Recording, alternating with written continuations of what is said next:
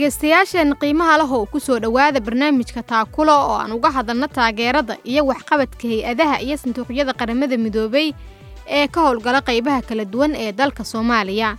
Barnaamijka taakulo waxaan idinkula wadaagnaa xogo iyo macluumaad muujinaya caawinaadda iyo taakulaynta joogtada ah ee qaramada midoobay la garab taagan tahay dowladda iyo shacabka soomaaliyeed. Taakulo waa barnaamij khamiis dhaaf looga baahiyo idaacaddan aan hadda idinkala hadlayno iyo kuwo kale oo badan toddobaadkan. Waxaan barnaamijka taakulo ku qaadaa dhigi doonaa.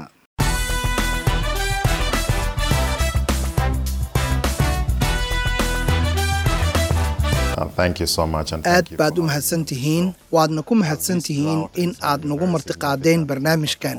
Abaartan waxa ay saamayn aad u weyn ku yeelanaysaa shacabka soomaaliyeed. tan waxaa loo arkaa mid ka mid ah abaarihii ugu xumaa ee soo mara tobannaan sano dalka soomaaliya.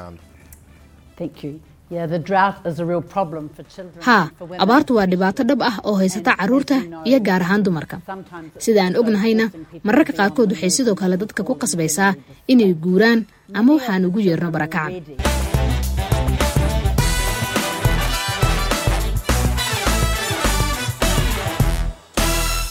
Codadkaasi aad maqlaysayna dhegaystayaal waa hordhaca waraysiyo aan la kala yeelannay biter ekayo oo ah ku-xigeenka madaxa xafiiska arrimaha bani'aadanimada qaramada midoobay ee u n oja iyo angela coni oo ah wakiilka hay'adda yunisef soomaaliya si aad uga qayb gasho barnaamijkan fadlan soo wac idaacaddan aad hadda naga dhegaysanayso adigoo aqoon ku sallaynayana ka jawaab su'aasha toddobaadkan oo ah sidee wax looga qaban karaa xaaladaha abaaraha ba'an ee ka jira dalka soomaaliya?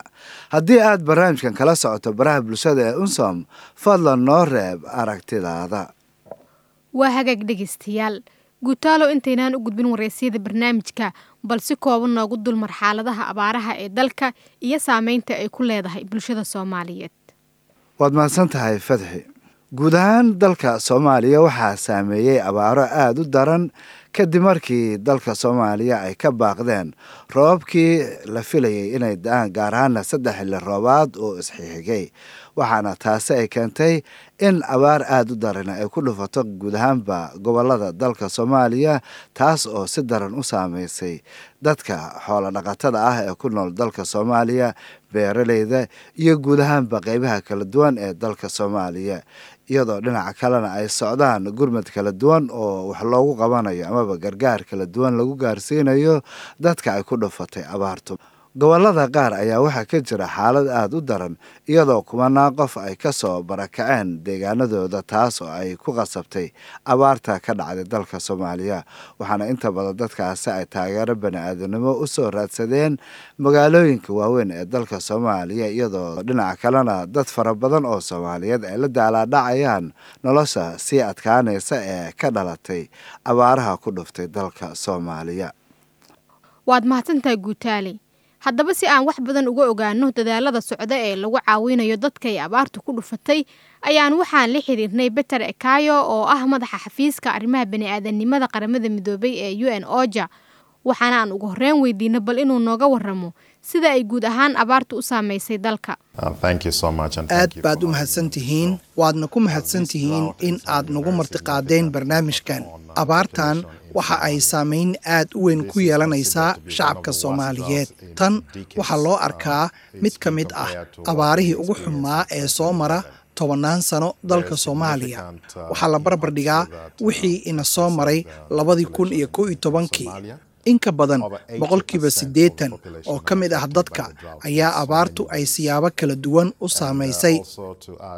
sidoo kale aan raaciyo in aan runtii aragnay khatarta sii kordhaysa ee macluusha waxaana la saadaaliyey in in ka badan lix milyan oo qof ay halis ugu jiraan macluul inta u dhexaysa bilaha abriil ilaa juun ee sanadkan biter dad badan ayaa ka barakacay deegaanadii ay ku noolaayeen iyaga oo raadinaya gargaar bani'aadanimo marka nooga waran heerka uu gaarsiisan yahay barakaca ka jira dalka soomaaliya tan kale sidee baad rajaynaysaan in wax looga qabto arrimahaasi?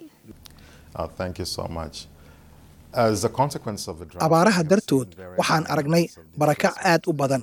Waxaan isku daynaa in aan isbarbar dhigno tusaale ahaan abaartii labadii kun iyo toddobiiyo tobankii ee janaayo ilaa disembar sagaal boqol oo kun oo qof ayaa ku barakacday abaartaas. Laakiin haatan laga soo bilaabo disembar labada kun iyo kow iyo labaatanka ilaa bisha maars oo qura waxaan aragnay in in ka badan toddoba boqol oo kun oo qof ay barakaceen taasi oo ah tiro aad u weyn oo si aad ah uga sarraysa wixii aan aragnay abaartii labada kun iyo toddobiiyo tobankii. Markaa waxaan aragnaa tiro aad u badan oo barakac ah. marka loo eego bixinta gargaarka deg dega ah waxaan haynaa hooygii kooxdii agaasinka iyo iskudubaridka hoyga oo maamusha in gabaad la siiyo dadka dhibaataysan. waxa aanu bixinnaa waa hooyga deg dega ah ee aas-aasiga ah. sidaas darteed waxaan ula jeedaa halka aynu ka codsanayno taageerada saaxiibtinimada caalamiga ah si aan u awoodno in aan wakhtiga ku habboon uga jawaabno baahiyaha dadka tabaalaysan mana aha oo keliya beesha caalamka. Waxaan sidoo kale ka codsan lahaa soomaalida sida ganacsiga gaarka loo leeyahay shirkadaha waaweyn ee isgaarsiinta bangiyada waaweyn iyo dhammaan waaxyaha ganacsi ee gaarka loo leeyahay iyo weliba qurba joogtu in ay gacan ka geystaan wax ka qabashada abaaraha ba'an ee dalka ka jira. Aad buu u mahadsan yahay kaasina dhegeystayaal waxa uu ahaa beter ekayo ku-xigeenka madaxa xafiiska arrimaha bani-aadanimada ee qaramada midoobay ee dalka soomaaliya waxaana uu waramayey barnaamijka taakulo. Hase yeeshee dhegeystayaal aan markan u gudubno angela keny oo ah wakiilka hay'adda qaramada midoobey u qaabilsan carruurta ee unisef oo aan ugu horreyn wax ka weydiinay bal inay nooga waranto sida abaarta ka jirta dalku ay u saamaysay carruurta soomaaliyeed haa abaartu waa dhibaato dhab ah oo haysata carruurta iyo gaar ahaan dumarka. sida aan ognahayna mararka qaarkood waxay sidoo kale dadka ku qasbaysaa inay guuraan ama waxaan ugu yeerno barakaca. qaar badan oo ka mid a carruurta ayaa hore u qabay nafaqadarro meeldhexaad ah. sidaa darteed ma aysan haysan fitamiino macdanta iyo cunto ku filan jirkooda. Waxaa laga yaabaa in hal dhibic afar milyan oo ka mid a carruurtaasi ay wajihi doonaan nafaqadarro warwar leh kadib ilaa saddex boqol iyo soddon kun ayaa laga yaabaa inay ku dhacdo nafaqadarro ba'an carruurtaasi runtii waxay u baahan yihiin in la dhigo isbitaallo. Kadib waxaa laga yaabaa inay ku dhacaan xanuuno kale sida inay ku dhacdo jadeeco ama uu ku dhaco shuban biyo daran ama uu ku dhaco caabuqa neef mareenka ah carruurtaasi waxay aad ugu dhow yihiin inay dhintaan. Marka waxa aanu doonayno inaan sameyno waa in sida ugu dhaqsaha badan ee suurtagalka ah aan u helno cunto badan oo la soo marsiiyo w f b iyada oo la marayo dhammaan qorshayaashaasi lagu quudinayo carruurta nafaqadarrada meeldhexaadka ah ay hayso si aynan ugu dambeynin nafaqoxumo ba'an waxaan ognahay in gabdhuhu yihiin kuwa inta ugu badan masaafo dheer socda si ay biyo u keenaan ceelasha biyaha qaarkood ayaa shaqaynaya. waxaanu runtii ku guulaysanay inaan qodno ceelal badan. tan iyo abaartii ina dhaaftay. laakiin ceelashaasi waxaa hadda adeegsanaya dad aad uga badan kuwii aan u qorsheynay waa inaan hoos u sii soconnaa si aan u gaarno gunta hoose ee biyaha abaarta ka jirta soomaaliya waxa ay si daran u saameysay carruurta ku nool deegaano kala duwan oo dalka. Marka maxay hay'adda unisef samaynaysaa si loo caawiyo carruurta la ildaran nafaqa darrada iyo oja marka waxaan u baahannahay inaan dhammaanteen wada joogno laakiin sidoo kale waxaanu leenahay saaxiibo ku sugan deegaanada uu dhibka ka jiro. Saaxiibadaas qaarkood waa inji-oyo caalami ah oo aan dowli ahayn laakiin qaar badan oo ka mid ah waa inji-o soomaali ah oo aan la soo shaqaynay tobanaan sano. waana kuwa aan u baahannahay inaan iskaashi la sameyno sababtoo ah kuwan ayaa ah kuwa yaqaana bulshada oo bulshada ku dhex jira oo la nool. markaan waxaan ku leenahay laba door gudaha qaramada midoobe. Waxaan haynaa jawaabta yunisef taasoo ah hagaha mabaadi'deenna laakiin sidoo kale dhammaanteen waxaan leenahay jawaab celin isku xiran. markaa yunisef ayaa hogaamisa kooxda isku xirka nafaqaynta marka annaga oo taa ku dhex shaqaynayna waxaan matalnaa dhammaan inji-ooyada aan dooliga ahayn. Waa mahadsantahay angela.